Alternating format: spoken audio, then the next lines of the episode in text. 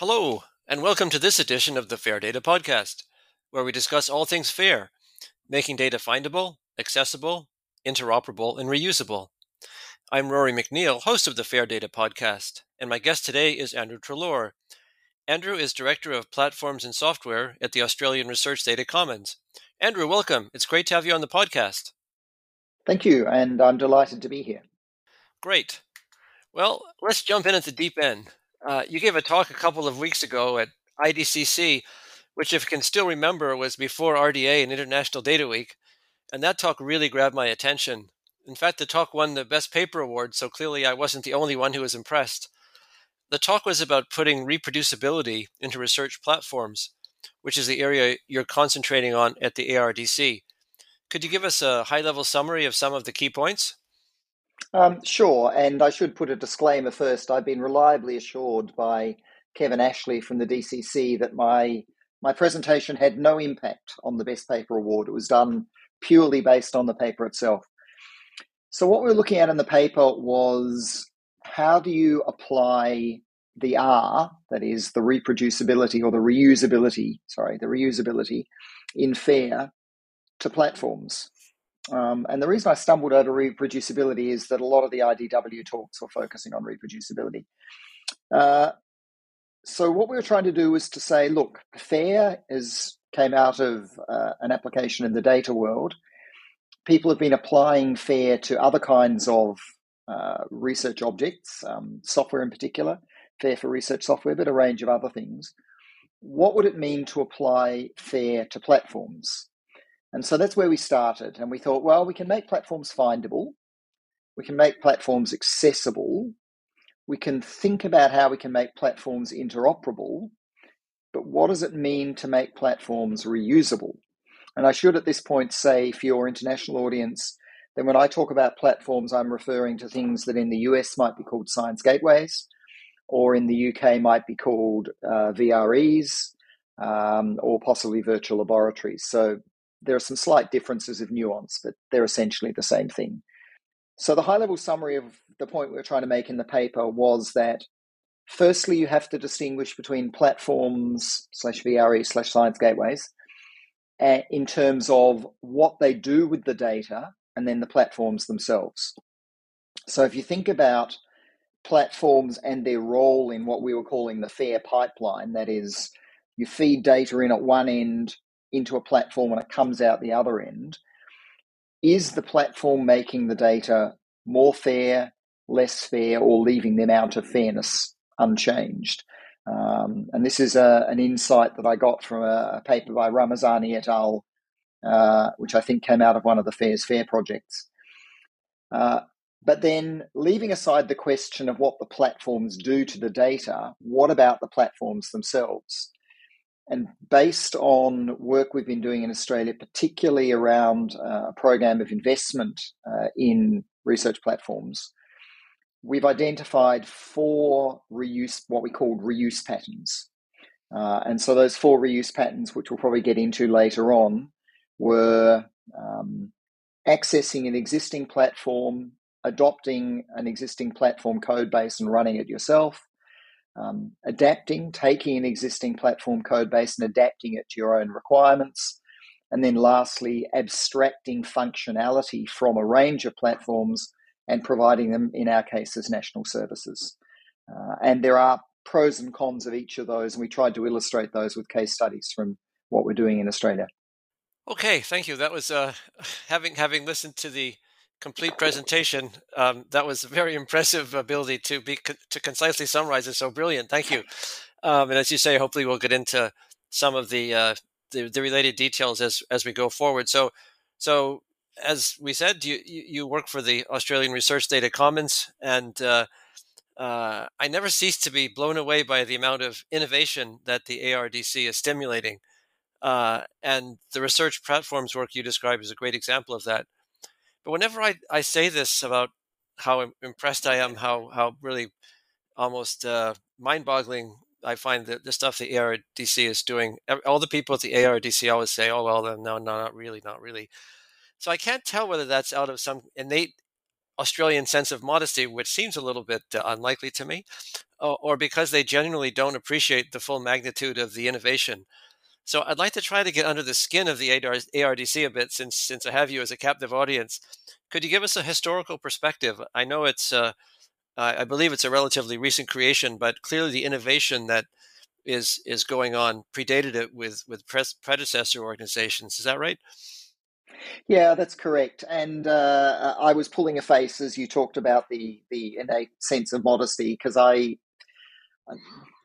despite what people might think about cultural stereotypes, I think certainly many of the Australians I know are reluctant to uh, to blow their own trumpets. There is a a saying in Australia about the tall poppy syndrome. The tall poppy syndrome is the one that gets its head cut off. Um, so I think there is a, a genuine a genuine cultural stereotype around big noting oneself, as we would say here. Uh, but I also think that for many of us, we've been working in the same space for so long that we are both very aware of things that happen overseas and also acculturated to the way we do things in Australia. And, and, and that's not a great answer to your question. So let me try and expand that a little bit.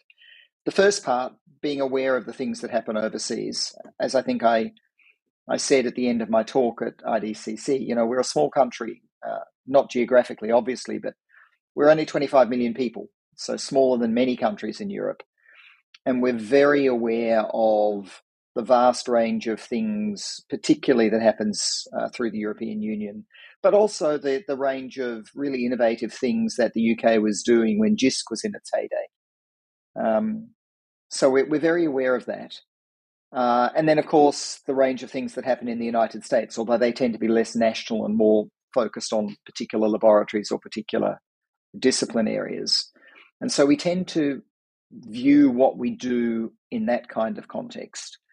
But it's also the case that the A R D C has been going for a while now, not, as you say, through the A R D C itself, which came into existence in twenty nineteen, but through its predecessor organisations. And so I used to work for the Australian National Data Service, and some of your listeners will have heard of A N D S.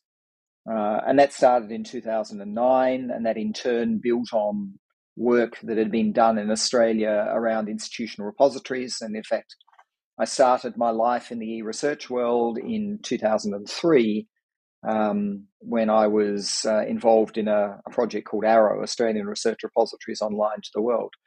So Australia has been trying to take a deliberately national focus to research infrastructure, digital research infrastructure, for twenty years now.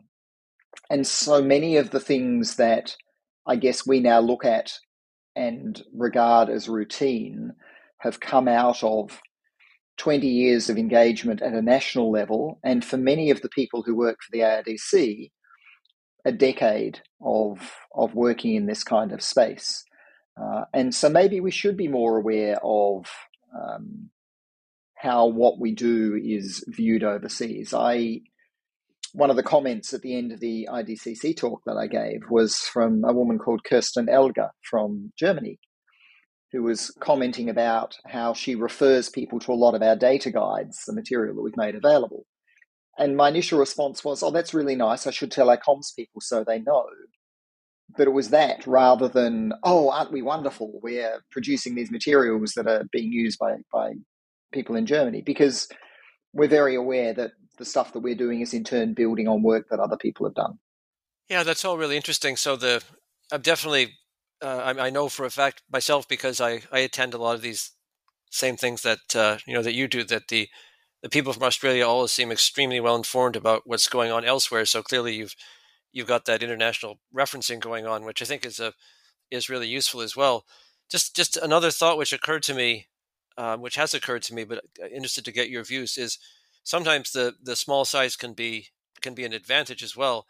I'm remembering yeah. a conversation I I uh, or uh, one of these Zoom things where I was there was a conversation going on about something to do with research data management, and there was someone from Germany and someone from from Holland there, and in many ways Germany's has an embarrassing, uh, you know, amount of resources to throw at this problem. Yeah. But the person from Germany was saying, "Oh God, I, I, I look at Holland with great envy because you're doing things at a national level, and and and you know we are all regionalized, and we're, or we're doing the N F D Is or And the person yeah, from yeah. Uh, from Holland said, well, you know, that might be partly because we're small. That could be an advantage in some way. So there might be some kind of optimum size in the middle where you're not too small, but you're not too big. I don't know. Yeah, the, the, the Germany comparison is one that is interest, of interest to me because the the federal state split responsibility is absolutely something that resonates with us. We have a Commonwealth.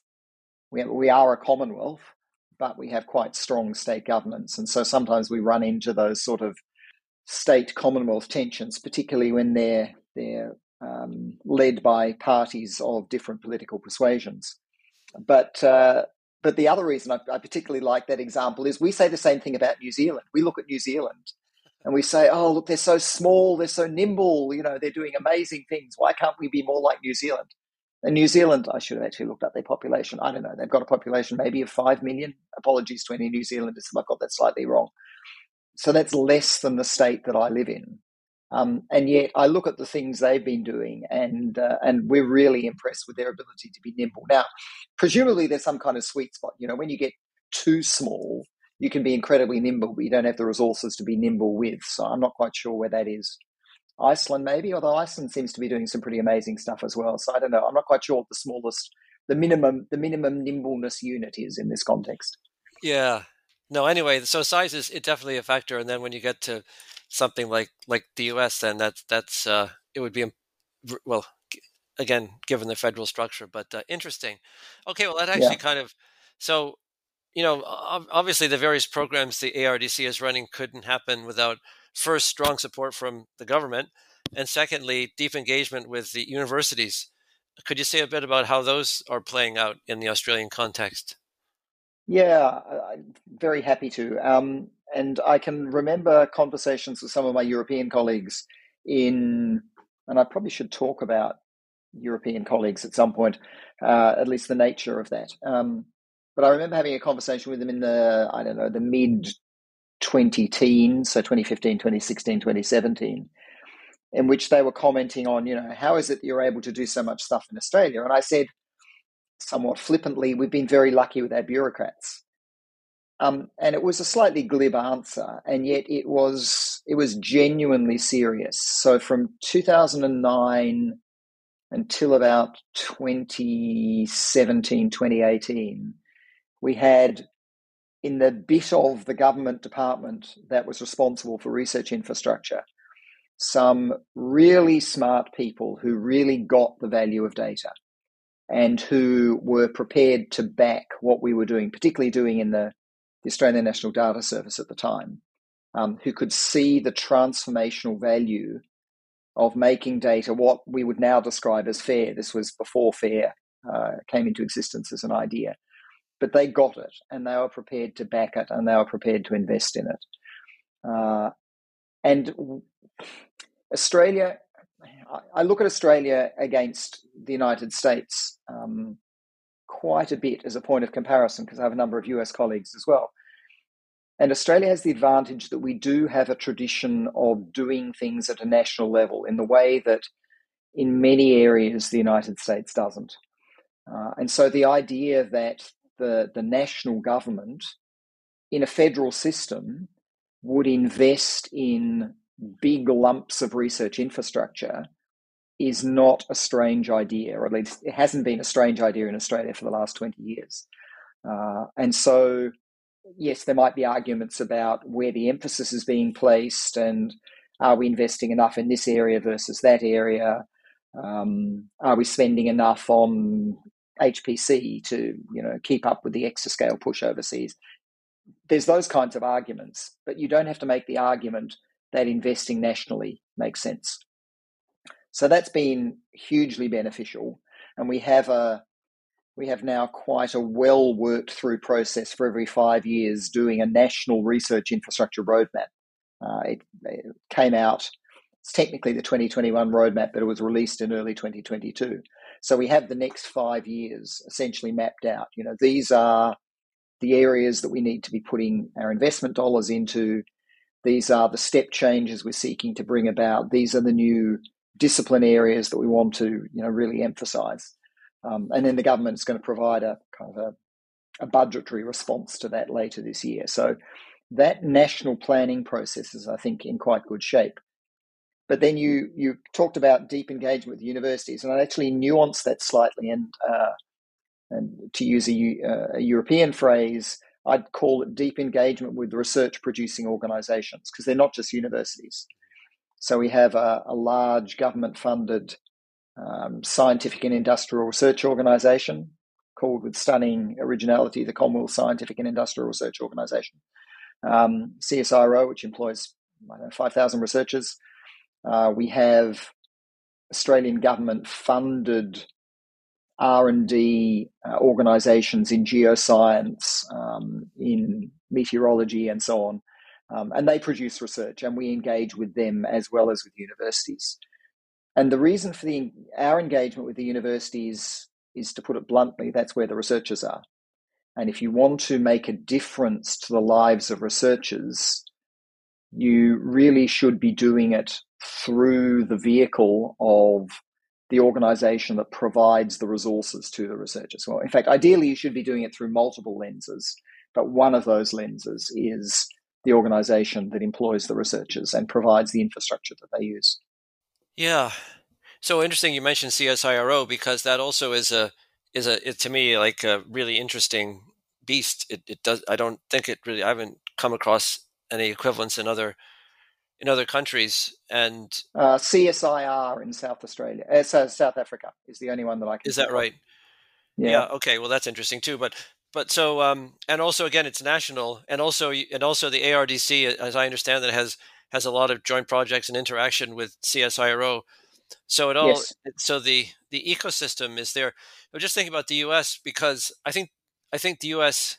It, it it's quite different from, if you take Japan, the, Australia, Canada, Japan, Europe, less so the U K, but um, but the U S really stands out for the reasons, for lots of reasons, yeah. as, as we were discussing. Well, indeed. But there are some interesting things happening in the U S. I think the U S is beginning to um, come into the picture in a different way, and the two two which, which are kind of topical to me at the moment are the new N I H. Uh, data sharing policy. So there's an example of the N I H coming out with a policy which is having huge ramifications in terms of everybody jumping to try to figure out, you know, how can they fulfill that. So that's actually stimulating a lot of activity, which is not, yeah. it's not, it's a, it's a kind of mandate. It's not organized, but it's happening. And the other one is is NASA's TOPS program, uh, which again is an agency, which is now this forty million dollars transformed to open science in, in whatever it is, five or ten years. To train twenty thousand researchers in open science. I mean, so that mm-hmm. that's, and also, but also kind of setting some standards and, and policies and producing material. So, so they've kind of, so, so I think, and that's, that's real money too. So I think, um, I think the U S is beginning to get into the game a little bit more. And both of those are, I mean, NASA's, NASA and the N I H are both national organizations. It's not anything like mm-hmm. the coordinated effort, but it is beginning to, to happen there as well. But um and, yeah. and yeah that's true, and there are some really interesting things happening at particular universities. So um there's a, a new faculty of data science at the University of Virginia le- University of Virginia led by Phil Bourne, uh, an expat Australian, um which is actually looking to shift the open data policy for the entire university. So you get these these real pockets of excellence, and the pockets of excellence in the United States are really really excellent. I mean, they're Their pockets of excellence do some amazing stuff. Um, but as you say, they don't have this coordinated national approach, although you're right, the N I H is, is, uh, has got a lot of leverage, but within that particular discipline group. Yeah. Yeah, so so another one another thing or one aspect of this that, that seems to me to distinguish the, the A R D C from some similar initiatives elsewhere is that you really walk the walk in addition to talking the talk. In other words, the A R D C seems to me to be extraordinarily productive, um, not just in talking about things, but actually conceiving and carrying through real projects that are relevant and useful. Um, do you have any thoughts on on why that is? I probably relates to some of the things you were talking about earlier, but yeah. So some of it is around some of it is around having the resources to do things.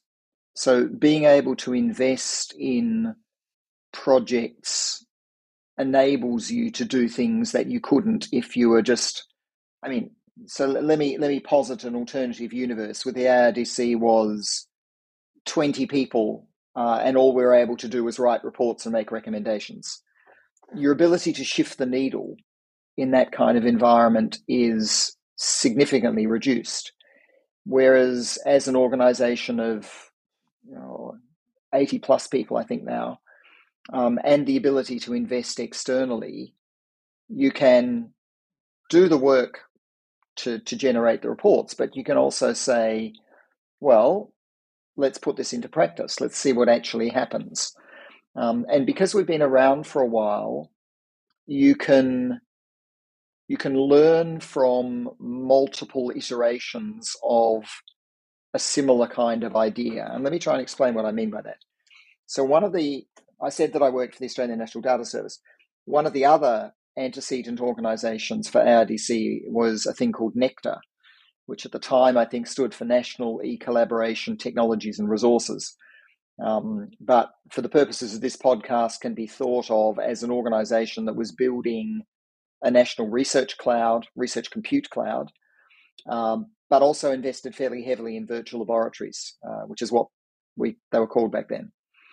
And so they had a program of investment in virtual laboratories that was essentially driven by uh, an open call where they said, tell us what you want, and uh, if we like it, we'll invest in it.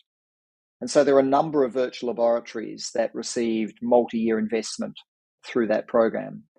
And then when the A R D C came into existence in twenty nineteen, we had the ability to look at that program and look at the outputs of that program and say, okay, do we want to continue doing that? Do we want to do something different? Do we want to do something that builds on that?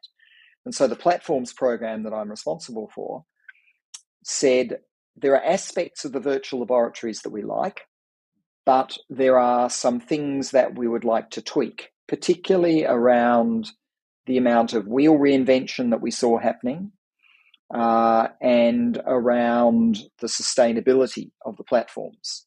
And so the open call that I and my colleagues put together for the, the platforms program, which has ended up investing in twenty-six different platforms, twenty plus million dollars Australian uh, in total, and close to thirty-five million dollars Australian in co-investment.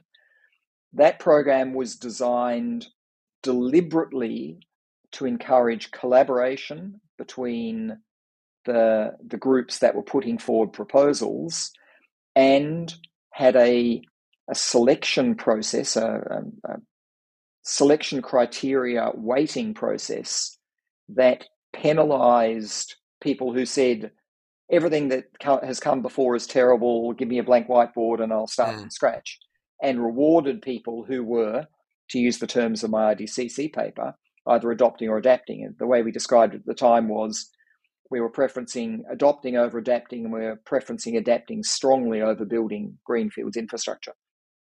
So we were able to learn from that.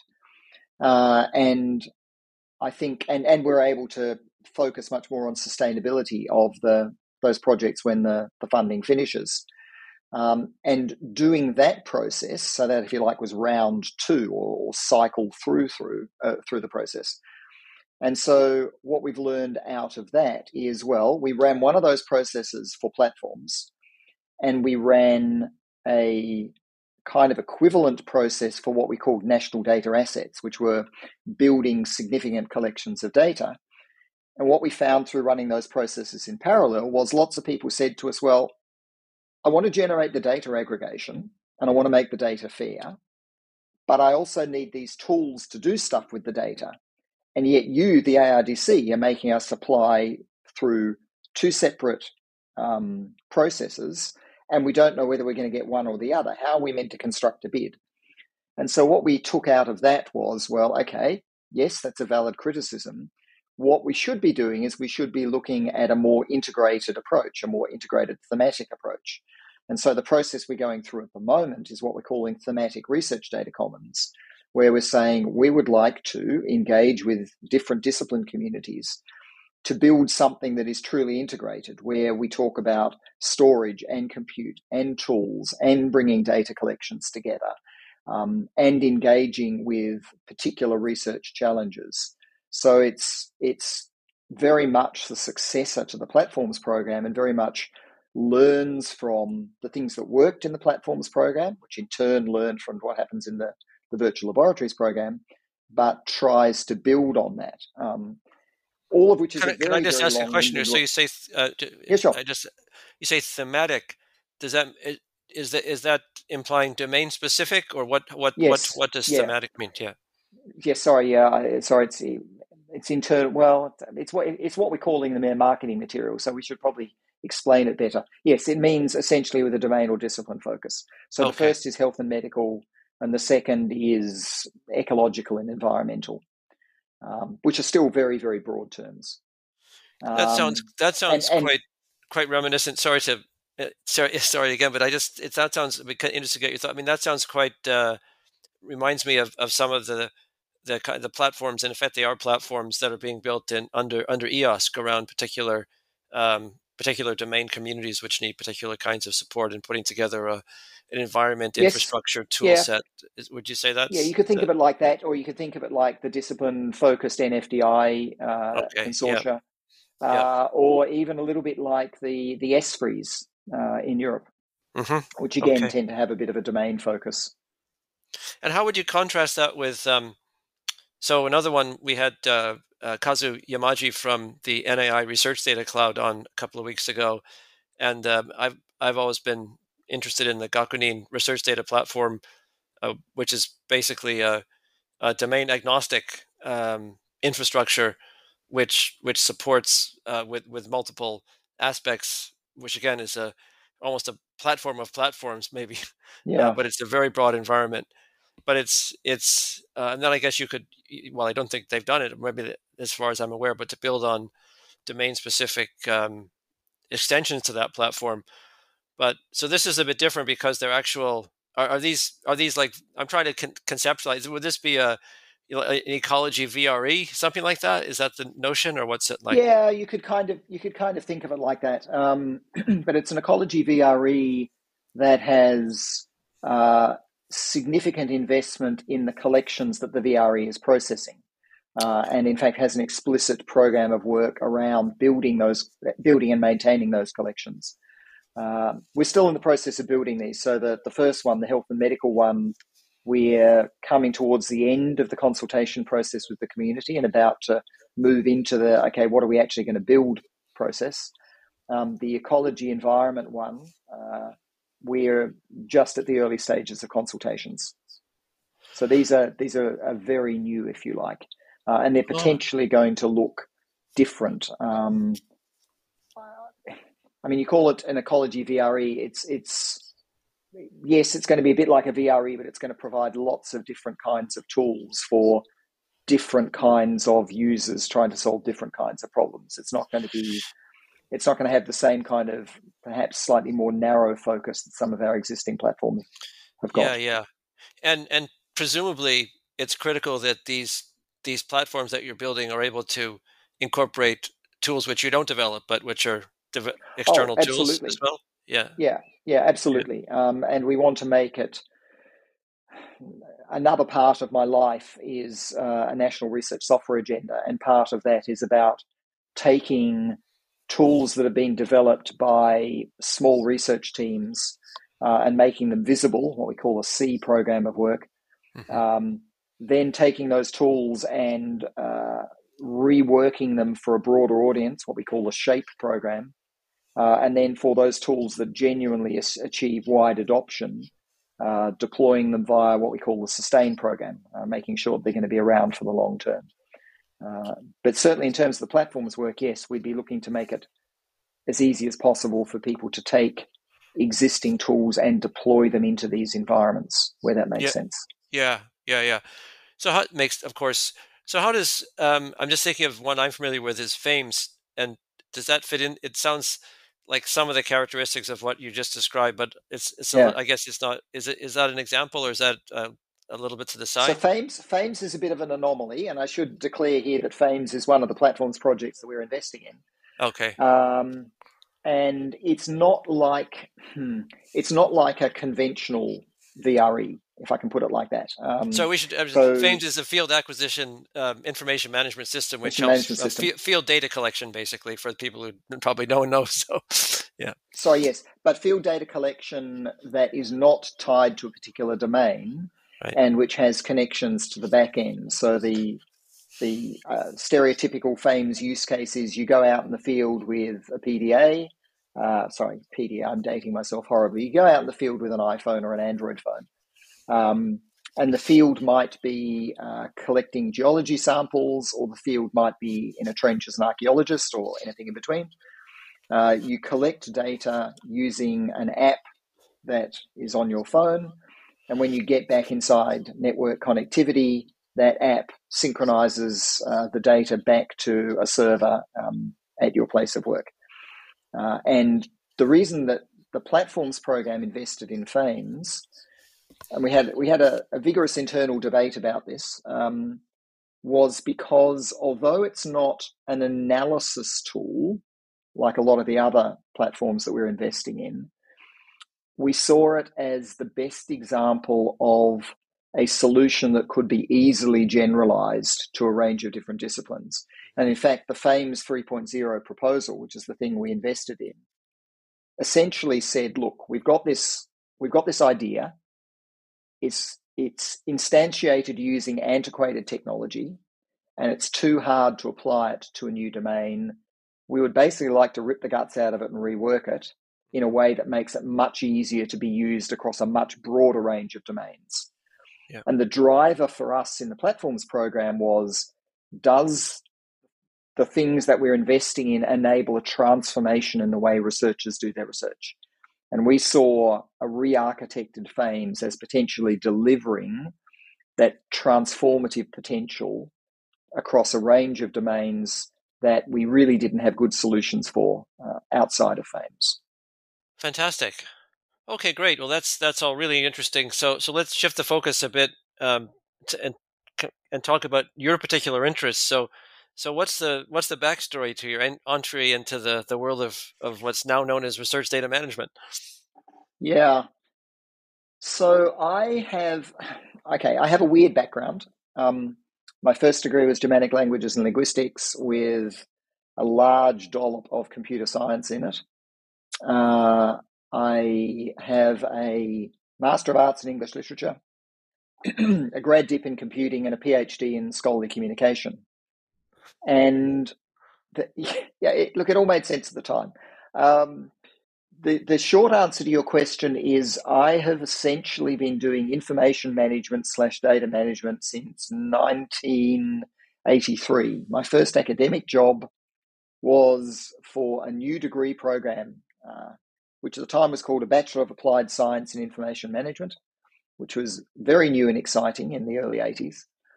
Uh, And I worked in that organization until ninety-nine, moved into uh, university corporate I T, so the, the the I T services group at the university across the road. Uh, and while working there, got gradually sucked into institutional repositories and then research data management. Um, but for me, they're all part of the process of taking... taking something and managing it and processing it in a way that makes it more useful. So even though if you look at my C V, it looks a little weird, I can see a through line through it. Uh, in two thousand eight, um, I was asked by Monash University, which is where I was working at the time, to oversee the project that brought the Australian National Data Service into existence.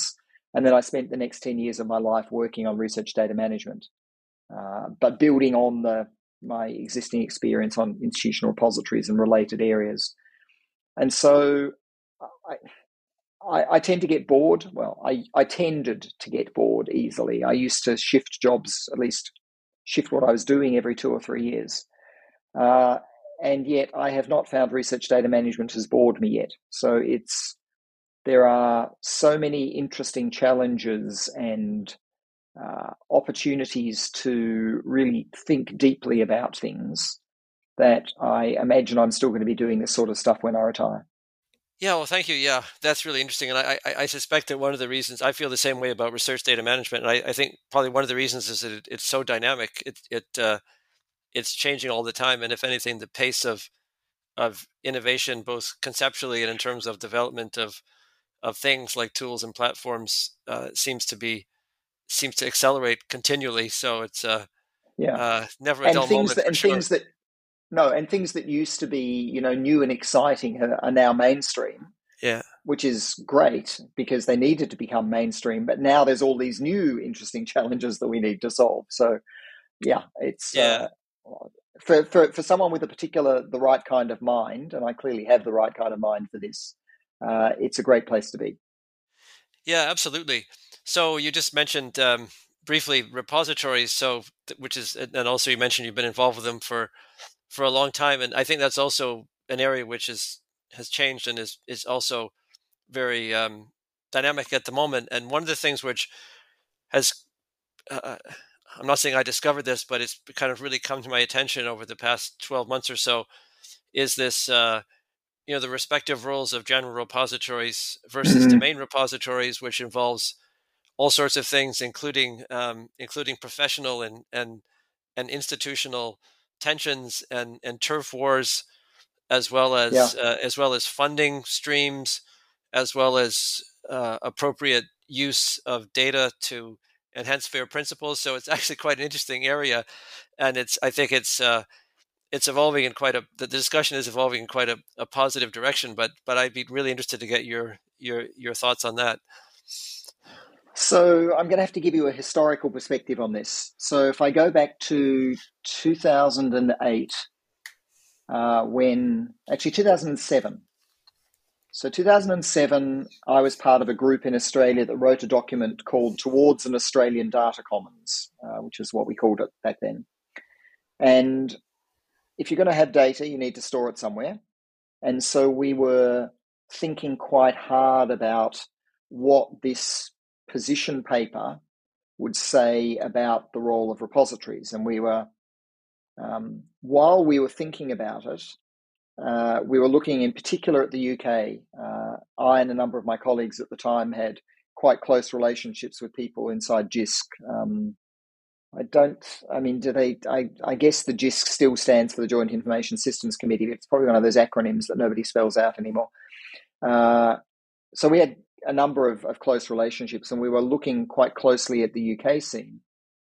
And a characteristic of the U K scene at the time, still so now that perhaps a bit less so, was they had quite strong discipline repositories funded by research councils.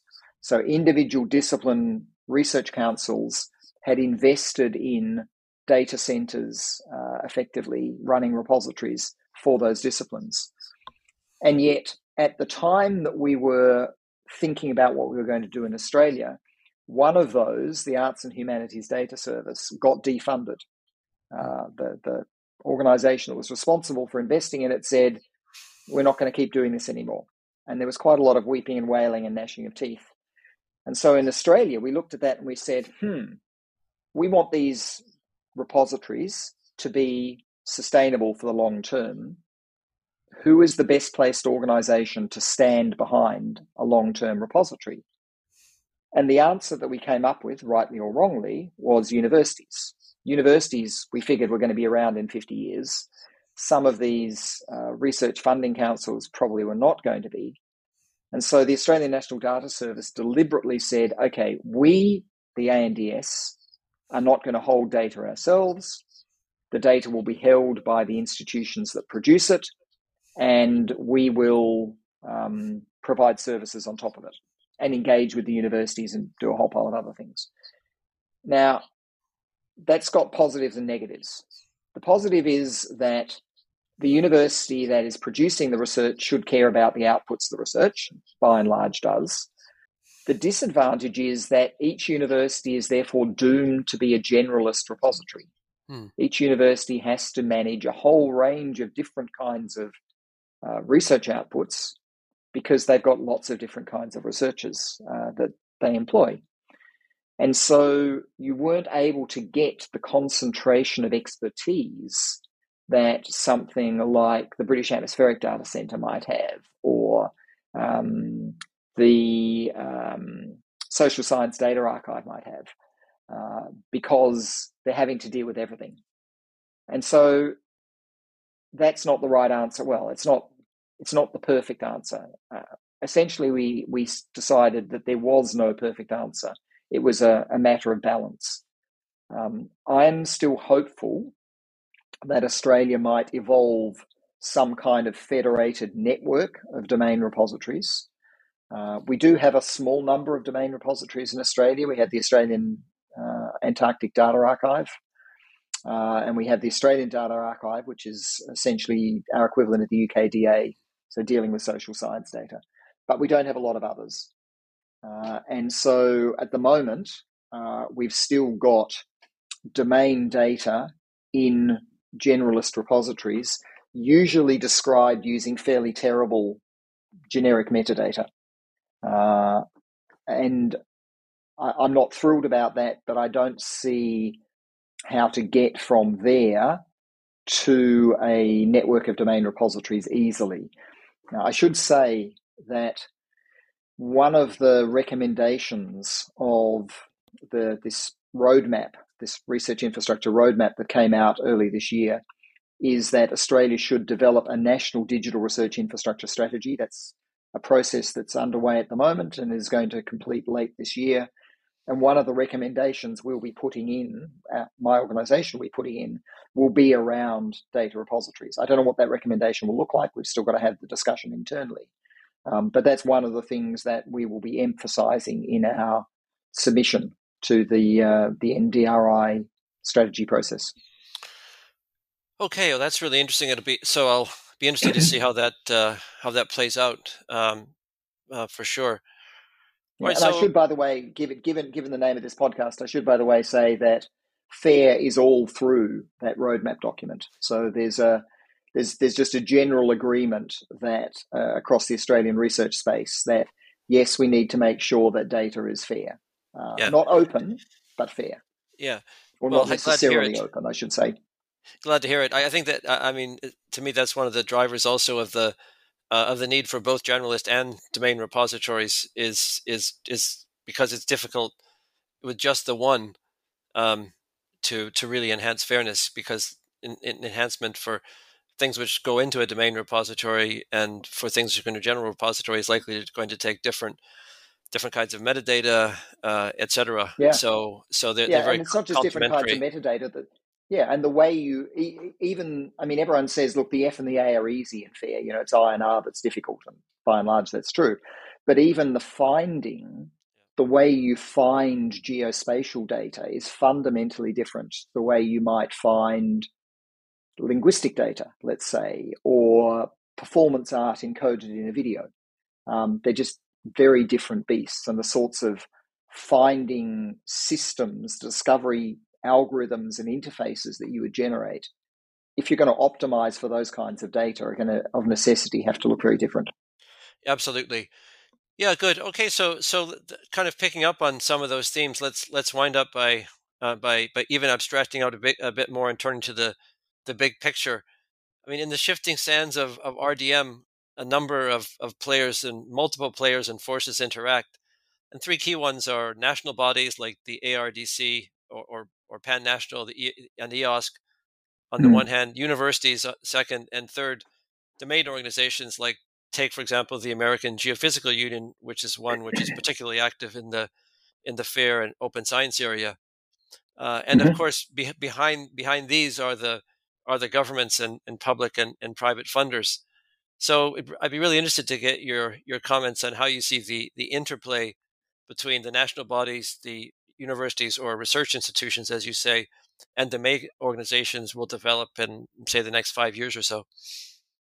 Oh, wow. Um, I, I have to say my my record with the crystal ball is not not fantastic. But um, and before, okay, before I answer your question, let me pick off the question of private funders. One of the things that I envy about the United States is their fantastic tradition of philanthropy. So I'm thinking of here like organizations like the, the Sloan Foundation, the Mellon Foundation, um, Charles Zuckerberg initiative in the case of uh, some of the more medical areas, um, the Broad. I, I mean, there's some some amazing Gates, well, yeah. Gates, yeah, indeed. Yeah. Uh, there's some amazing um, private funders of research and re- research infrastructure in the United States, and we really don't have anything like that in Australia. We do have private funders and philanthropists, but they tend to focus more on uh, buildings and art rather than on research. Um, so I, I don't have a lot to, to contribute on that. In terms of the interaction between national organisations that are trying to provide research infrastructure, universities where the researchers are based, and the domain organisations, which are, if you like, peak bodies representing the the research disciplines, the image I have in my head is is three overlapping circles. And it might actually be interesting. I might actually, tomorrow, if I get time, try and map out what the overlaps between those three circles look like. But it's clearly overlapping circles, um, and with with interesting patterns of interaction and uh, feeding of information between them. So so let me just tease out two or three examples of that to, to give you a sense of of the mush that's in my head at the moment. So for instance, if you think about a researcher, so I've said researchers are based at research producing organizations, that's almost a truism, but most researchers do not think of themselves as belonging to the university. So very few researchers will say, I am a Monash University researcher, to pick the university that hosts my bits of my organization. They will say, I'm a chemist, or I'm a linguist, Uh, or I'm a, a biologist. The university that they're currently at is what currently provides services to them, but their loyalty, if you like, is to their discipline. And their discipline is almost inevitably an international one. So yes, you've mentioned the American Geophysical Union. You could have mentioned the, the European Geophysical Union, uh, kind of a sister organisation. I have a number of colleagues who are members of both the A G U and the E G U, even though they're not based in either Europe or the United States, because that's the peak body for people doing geophysical stuff.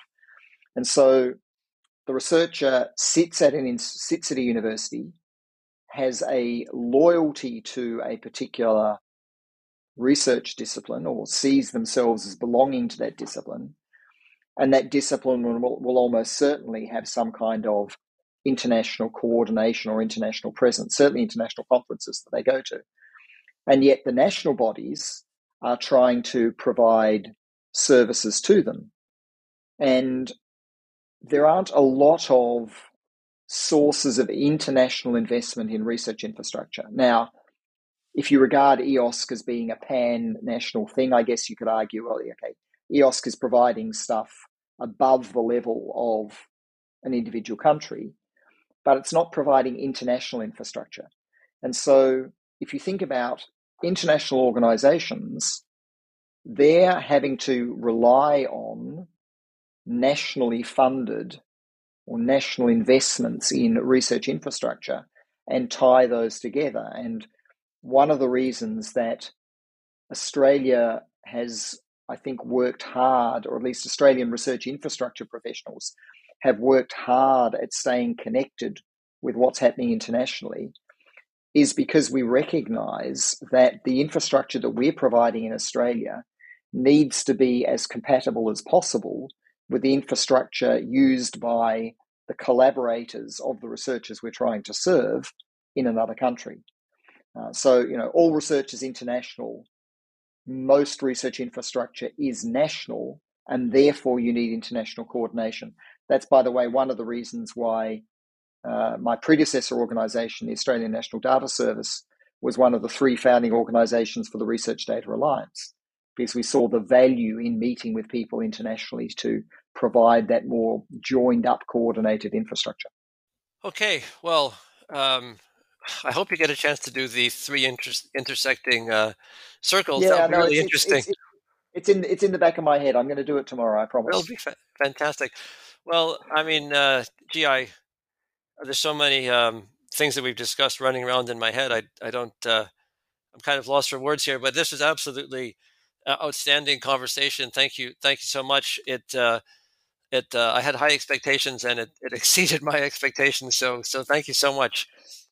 Well, I, I think, I think the credit should be to the insightful questions rather than to the somewhat stumbling answerer. Oh, thank you very much. Okay.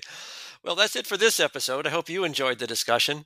The FAIR Data Podcast is provided by fair data podcast dot org and produced by Mehrouz Ahmed.